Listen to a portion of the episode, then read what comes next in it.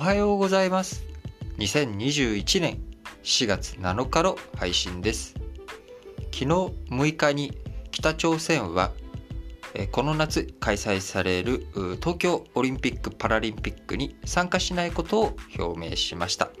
理由としてはですね新型コロナウイルスの蔓延ということえ、選手をこの感染から防ぐえ、感染から身を守るということでえ、東京オリンピック・パラリンピックへの参加を見合わせるという、まあ、こういった表明をしたわけですけれども、まあ、実態としてはですねあの北朝鮮今あの困窮にあえいでいます。まあ、新型コロナウイルスの影響ではありますけれども、中朝貿易が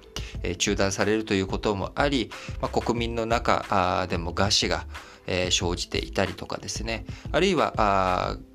北朝鮮にやってきている外交官、えー、こういった人たちの食料こういったものも物資が不足しているということで外交官が北朝鮮国内から自国に脱出していく、えー、帰国していくという流れ、えー、これが大きくなっているということも報道されています、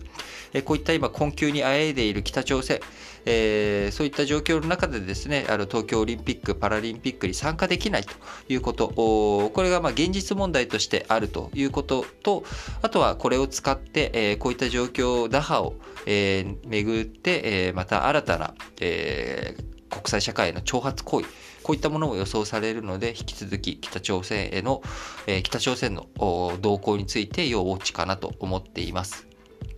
ちなみに、えー、北朝鮮はですね、1964年の東京オリンピックにも参加しておりませんので、まあ、このまんまでいくとですね、東京オリンピック、1964年も2021年もどちらも参加しないということになりそうです。